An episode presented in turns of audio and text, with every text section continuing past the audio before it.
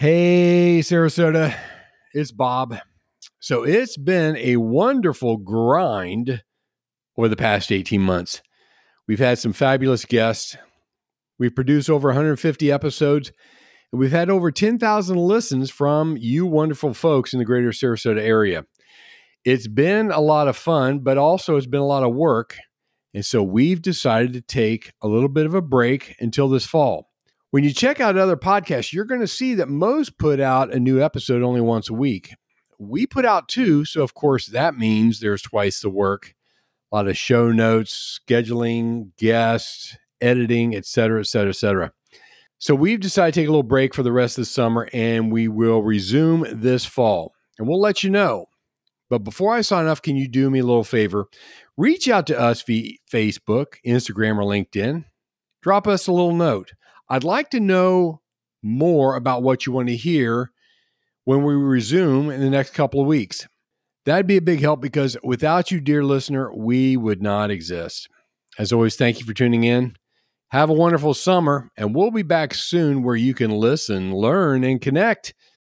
Good morning, Sarasota. This is the Sarasota Stories Podcast. Most community leaders agree this is the biggest problem we face. I was always worried about Siesta Beach being named the number one beach in America. To me, it was the kiss of death, as I believe the title would draw hundreds of thousands of new tourists from across the United States, thus ruining the quaintness many of us have loved about the place. Given the now ever expanding parking lot, which seems always full, I think my concerns were warranted. The beauty and marketing of the beach meant that demand would skyrocket while the supply, of course, was limited. Sarasota housing is in a similar predicament. Throngs of new residents have discovered us, but the supply of reasonably priced homes hasn't been able to keep up. And now we have an affordable housing crisis. Today's guest and I will explore this topic to see if there's a solution for this problem which has been building for over 40 years. Hi, I'm your host, Bob Williams, and I'm very happy to welcome Jon Thaxton, Senior Vice President for Community Leadership of the Gulf Coast Community Foundation. In this episode, you'll learn one thing most people don't know about Jon, what he learned as a young real estate agent that gave him a heart for first time homebuyers, the accepted definition of affordable housing, the scope of the problem, why Jon believes inclusionary zoning is a must to address the current housing crisis, and much, much more. Thank you for stopping by today, as it is my hope you will listen, learn, but most importantly, connect. Jon Thaxton, Senior Vice President for Community Leadership of the Gulf Coast Community Foundation. Welcome to the Sarasota Stories Podcast. Oh, it's my pleasure to be here. Thank you so much for the invitation and the opportunity. Well, it's great to have you on. And just so our listeners know, Jon and I had a little uh, little technology problems before we got on here, but hopefully everything's going to hold together, and we will uh, we'll be able to put together a great episode for you. So, so, Jon, you have a long history in this area. I mean, you grew up here. You went to Venice High School. You've been involved with you know so many different things, including the you're a county commissioner for 12 years, and now you're with the uh, Gulf Coast Community Foundation. There's a lot that we need to get into, but the one topic we're going to talk about is affordable housing, which is, of course, on the forefront of most everybody's minds here in the greater Sarasota area. But before we get into that, I want to ask my favorite question, which is what is one thing most people don't know about Jon Thaxton? Well, let me um, let me start off by not being strict with my answer in terms of the question. I'll give you two things real quick. Um, the first thing is that as a, a juvenile, I had an extensive criminal record. And the second thing is that by many standards, I have the largest collection of the Andy Griffith Show memorabilia in the world. Well, those are two. Uh, those are two pieces of uh, info from the left field. So, well, great comeback from the extended uh, criminal background. Great comeback, man, because you are you're high profile and you're respected member of the community. So good job there. I, you know, it's funny you talk about the Andy Griffith show. I was actually part of a church that started an Andy Griffith community group there, and they used principles from Andy Griffith yeah, there's a there's a series of books, a series of tapes, and a series of videos um, that have a, a, a Christian origin that uses the messages contained in various shows, various episodes, um, as kind of a framework for um, a, a Christian lesson in life. That is too much. It's funny because the buddy of mine, the church I was going to at the time up in uh, Southwest Ohio, he started this. He was on staff there. I said, "Man, you're crazy. Wait, what? What are you going to do?" But it went well for a couple of years. It kind of petered out, and they started something else. But well, that's pretty fascinating. That's pretty fascinating. So, well, well, let's get let's just jump right into the affordable housing issue because uh, I came down here in 2015 and certainly certainly that was one of the things I came across early on as I was dealing. I think it was Kevin Cooper at the chamber. Somehow it came up in a conversation. Of course, and then as you live down here, you see it's it's it's it's a really really big issue. It's a terrible issue right now we're having to deal with. But um, you're with the Gulf Coast Foundation. Is this an issue that the foundation is behind, or is this a issue that uh, Jon Thaxton has been dealing with for quite some time? Well, it's actually it's both. Um, it clearly is an initiative directed by the Gulf Coast Community Foundation Board of Directors, and thus my engagement um, presently. But my first um, work in affordable housing in Sarasota County occurred around 1975, 76. Oh, wow. I first got my real estate license. And um, at the time, I looked very immature, um, barely shaving and thin as a rail. And it was difficult to convince the senior population of Sarasota County at that time that they should entrust their most valuable asset to a, a kid. Um, and so I started working with first time homebuyers and FHA and VA homebuyers, all of which are very um, the lowest of the low income that are eligible for purchasing a home and I just fell in love with it. I loved it. I, I, I got so much joy and reward out of helping someone get their first home and then helping them build equity um, and attain wealth through the ownership of, of real estate that I just simply never, never gave it up. E- even um, later in my real estate career, when I had um, a good portfolio of clients, I still accepted new clients that were first time home buyers in FHA and VA because nobody else wanted to work with them. Um, it's three times the work and a fourth of the money because the sales prices are low and sure. and these individuals are are nevertheless hardworking but still very difficult to get qualified for loans. So the majority of the deals that you put together don't even close so you don't even get paid for them. Uh, but for me the uh, the reward of of helping someone um, break the chain of generational poverty was worth the extra effort and the lower pay. Then, of course, um, I, I, kept doing that for several decades. And then when I became a county commissioner, I continued the work. And interestingly enough, at Gulf Coast Community Foundation, the affordable housing crisis worsened, it deepened, and it broadened. And so they took it up as an initiative. But I would say that the affordable housing crisis in Sarasota County has been here for 30 or 40 years. The only thing that has changed is the number of people that are impacted by the by by the housing market. When I was working at it in the 70s, there were still people in crisis that could not afford to live here, but they really? were counted that in long? the hundreds. Wow. Now the people are counted in the thousands. It's become a um, an economic imperative that we do something about it. And so the crisis has always been here. The only difference between the 70s and 80s and the 2000 and the 2020s is the number of households that are impacted by the unaffordability of housing in our area. It, it, it, it seems to me, as someone who's again relatively new, I mean, I vacationed here for many, many years coming down from uh, Cincinnati, but someone who's been a full time resident for the last eight years, it seems to me like so often communities are behind the curve. I mean, it, it's like building another causeway or doing something with regards to longboat uh, with the traffic jams out there and whatnot. I mean, that's going to be years in the making as far as coming up with a solution. But the same for affordable housing. You saw this coming, and obviously, we're talking about it early on. Why does it seem like there's just no um, community foresight to be able to to deal with such a problem? Well, I think it's it's it's a simple question, but the answer is really complicated. So, in the interest of time, um, I would suggest a couple of items that that cause this to happen. Um, first off, when the low the numbers are low, like they were in the 70s and the 80s, it is very easy to s- sweep the issue under the carpet because it's only affecting a, a small portion of the population. Um, the second um, problem is though that um, this is kind of like putting you know the, the the lobster in the in the water um, when the water is cold and slowly bringing it to a boil. It's just you really don't notice the temperature change. Sure. so incremental and gradual, and that's exactly what happened to affordable housing up to a point.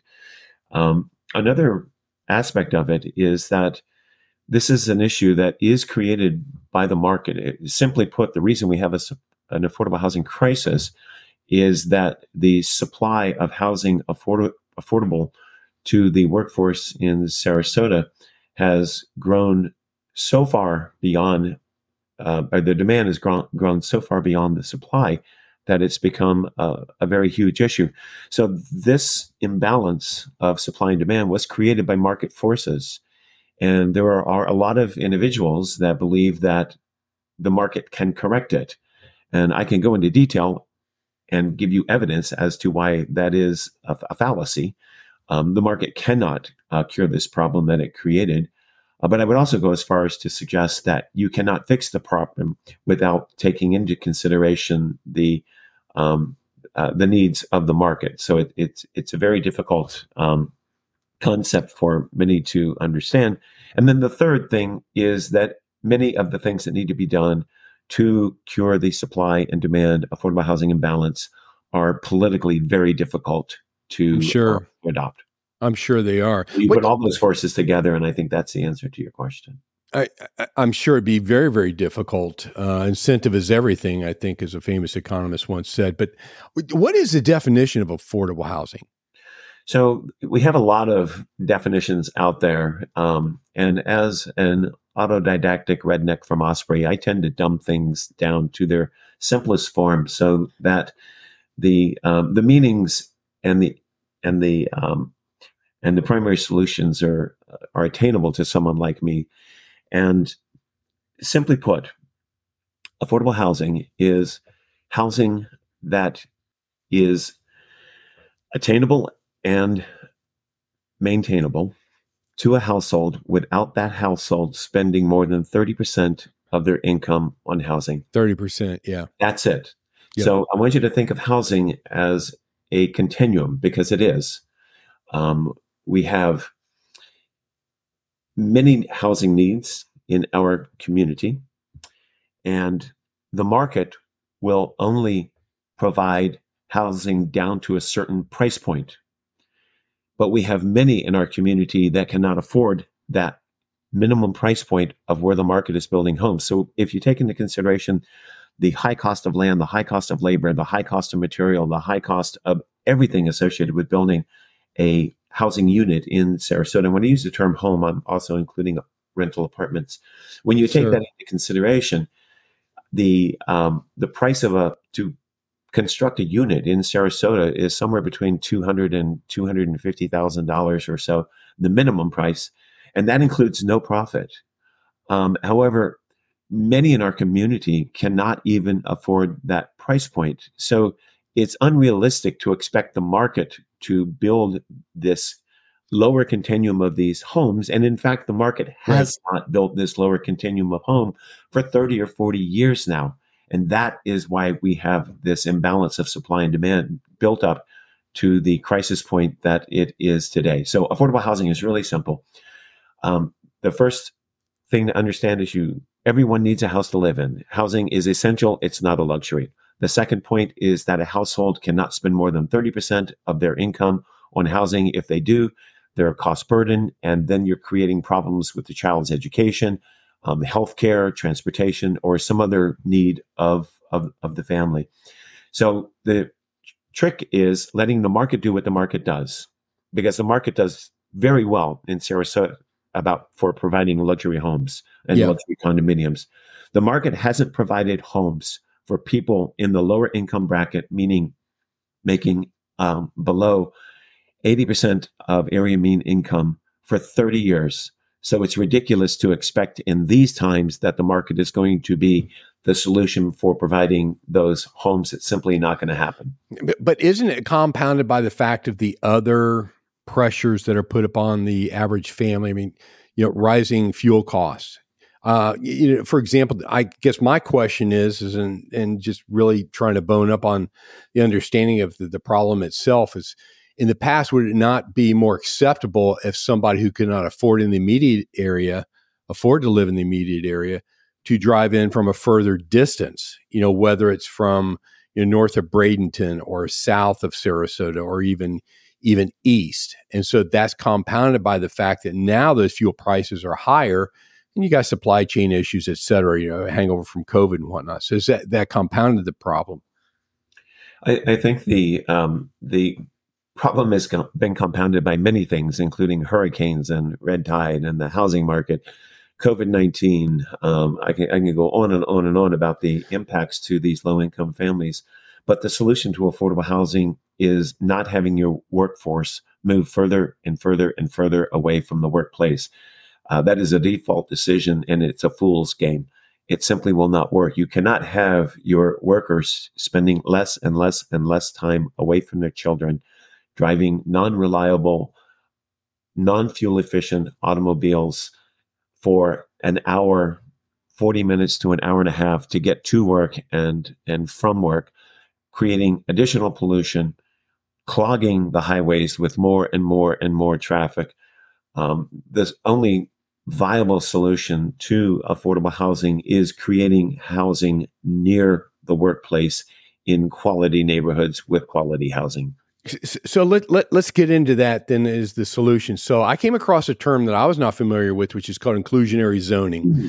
And I pulled a quote out of a uh, article from the Herald Tribune here that you were a part of back in, I guess, in August of last year. And I'll just read this short clip here. It's inclusionary zoning is a local requirement that requires a certain share of new development to be priced for people with lower incomes would address the demand. This is part of the conversation that nobody likes to have but is critical to have because we haven't had it for 30 years. And I think this is a direct quote from you, uh, Jon. Every time we approve one of these luxury condos or gated communities, thousands and thousands and tens of thousands of units, we create a demand for a service workforce. They have been creating this demand for four decades, and for four decades, we've not been tracking this demand, so we have fallen woefully behind. So, you're a proponent of inclusionary zoning how do the builders feel about that?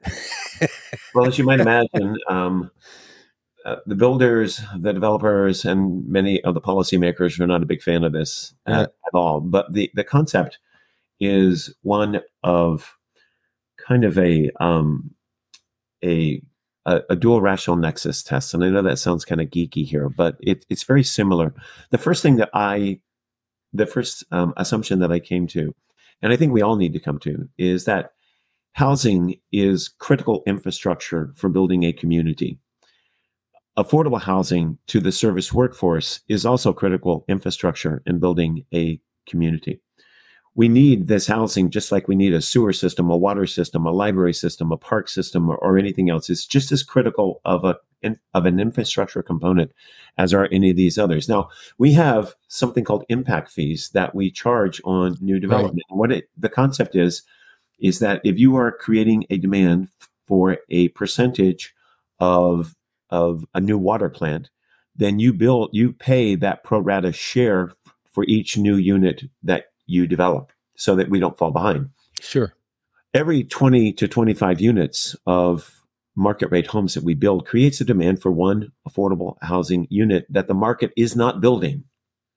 So, affordable housing, the affordable housing crisis has basically been created in Sarasota County because of that um, unmet need created by market rate housing. So, I'm not suggesting that linkage fee, or excuse me, that these um, um, inclusionary zoning is the ultimate solution. I'm, I'm open to listening to other ideas, but all of the other affordable housing solutions that you hear about, um, people talk about, about expedited permitting and reducing impact fees, and um, I, the the list is long. Yes, they're all on the all on the they're they're all on the supply side of the supply demand equation. No one's paying attention to the demand side. So we're building on the supply side affordable housing units by the tens of hundreds, but on the demand side, we're creating a demand by the hundreds and the thousands. Yes. Well, again, you, you, you, that's, you can't catch up. As a matter of fact, you're always going to fall behind with that. So what inclusionary zoning does is says, look, every time we build 20, 25 of these units, we create a demand for one affordable housing unit. So it should and could be um, the responsibility of the new development to provide that one unit in order to keep track of the demand for affordable housing that they're creating. Right, right. But but is there any type of a price offset or a revenue offset for the builder who doesn't want to do that because they want to get the full value of every unit that they build? Is there is there and I mean like a um, more higher density areas that are built so where that uh, somehow they can recoup that loss of revenue that they might have realized? Yes. That's that's a good point. And of course, inclusionary zoning can only be done when you are offering the developer something that offsets sure. the cost of providing these affordable. So, typically in Sarasota County, if we are offering a um, increased density through a rezoning, that is more than adequate to cover the cost of constructing these affordable housing units at the rate that we are um, the, at the rate that we're discussing. So that is actually a mandatory. But but I would add though that um, many out there will suggest, and it's been widely published, that we can cure this affordable housing crisis. The market can cure it by simply increasing densities and by opening more land for development. Well, I would suggest to you, as a person who's probably paid as much attention to land use decisions over the last four decades in Sarasota County as anyone, that over those four decades, we have been doing nothing but increasing densities. Yes. And we have been doing nothing but opening new land east of town for affordable house, for new development. And neither of those has produced a single unit of affordable housing to that would be affordable to our service workforce.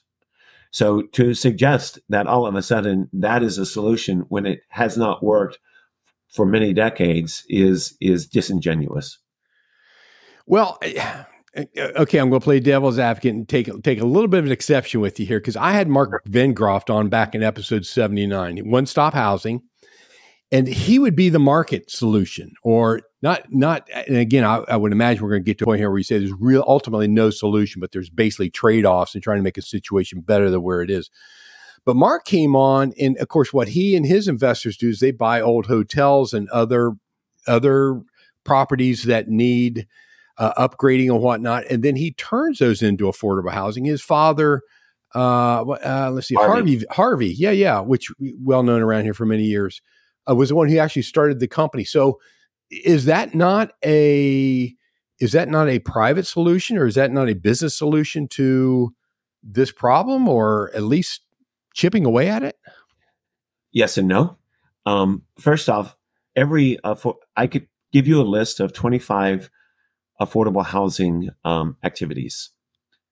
None of them are going to cure the affordable housing crisis that we are in the only solution to an affordable housing to this affordable housing crisis that we're experiencing is a comprehensive and strategic assemblage of many, if not all, of those strategies working together.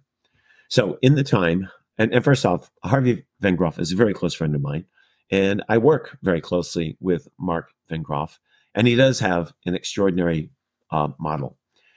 However, Mark and Harvey have been doing this now for what, 20 years or so? 15 years? Yeah. And the affordable housing crisis has worsened. We have, again, he's working on the supply side, and we need to maintain right, right, right. on the supply side.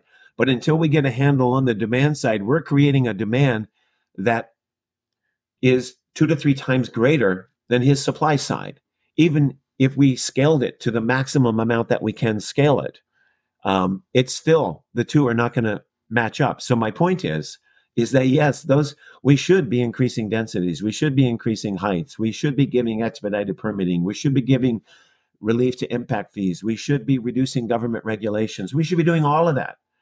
But even doing all of that, the approval rate of new development in this community is still going to overshadow that supply side with excessive demand. So we need to be doing them all. Um, my hat's off to, to Mark and his father, Harvey. Harvey was producing low income, very low income units in Sarasota County when absolutely nobody else was doing right. it. And everyone was giving him a hard time for doing so. Um, I am a big fan of the Vengroff family and support all of their work and all their endeavors, but it alone is not going to be adequate to fix this imbalance of supply and demand.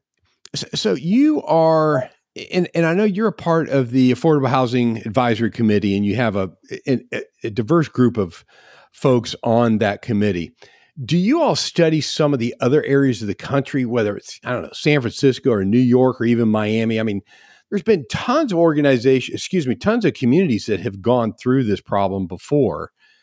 And uh, as, except maybe for COVID, there's nothing new under the sun. So I'm, I'm just curious whether you do any benchmarking off of that to to, to say, well, look, th- this is the dent that we put into it.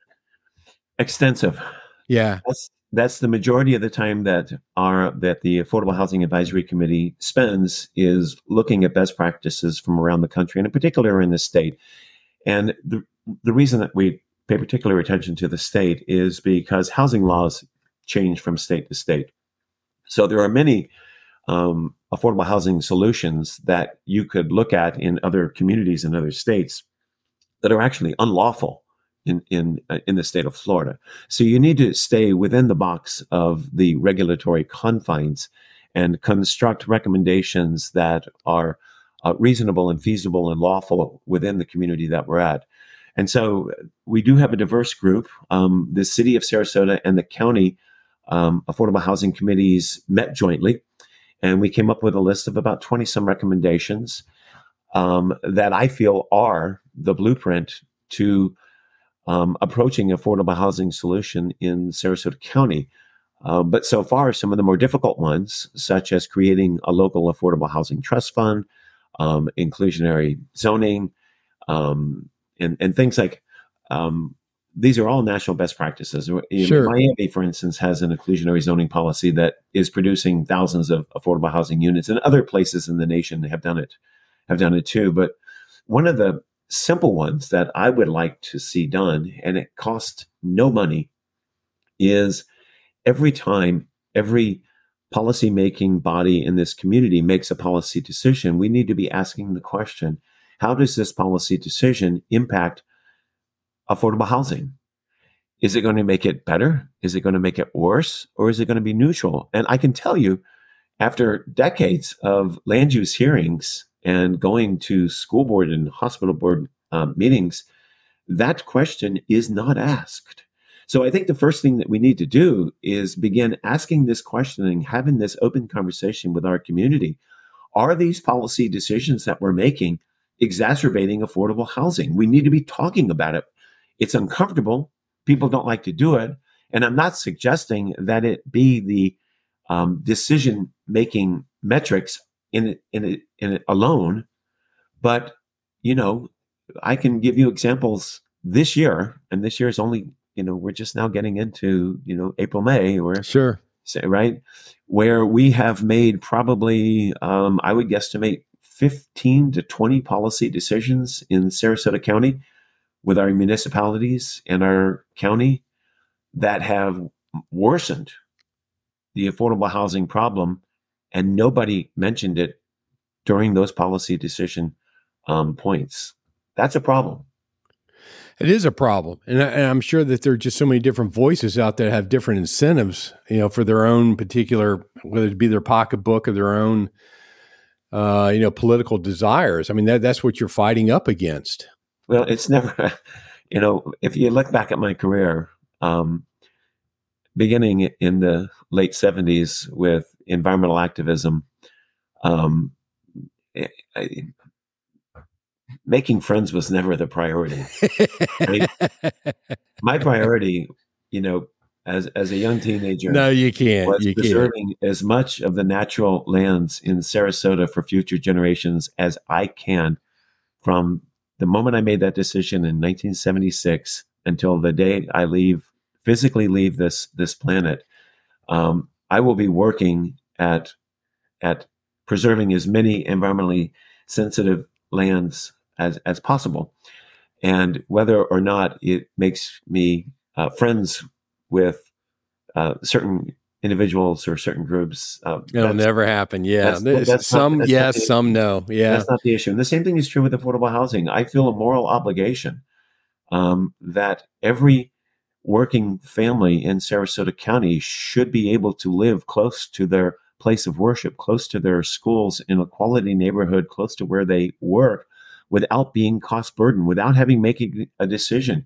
Do I pay for rent or do I pay for healthy, nutritious food for my children? Do I pay for rent or do I pay for quality childcare? Right, right. That's for me, that is morally an unacceptable question for us to be forcing our working families into making. So um, that's why affordable housing is, is is so important. I believe that if we there's two issues that I think if this community can and, and I believe that we actually can do this.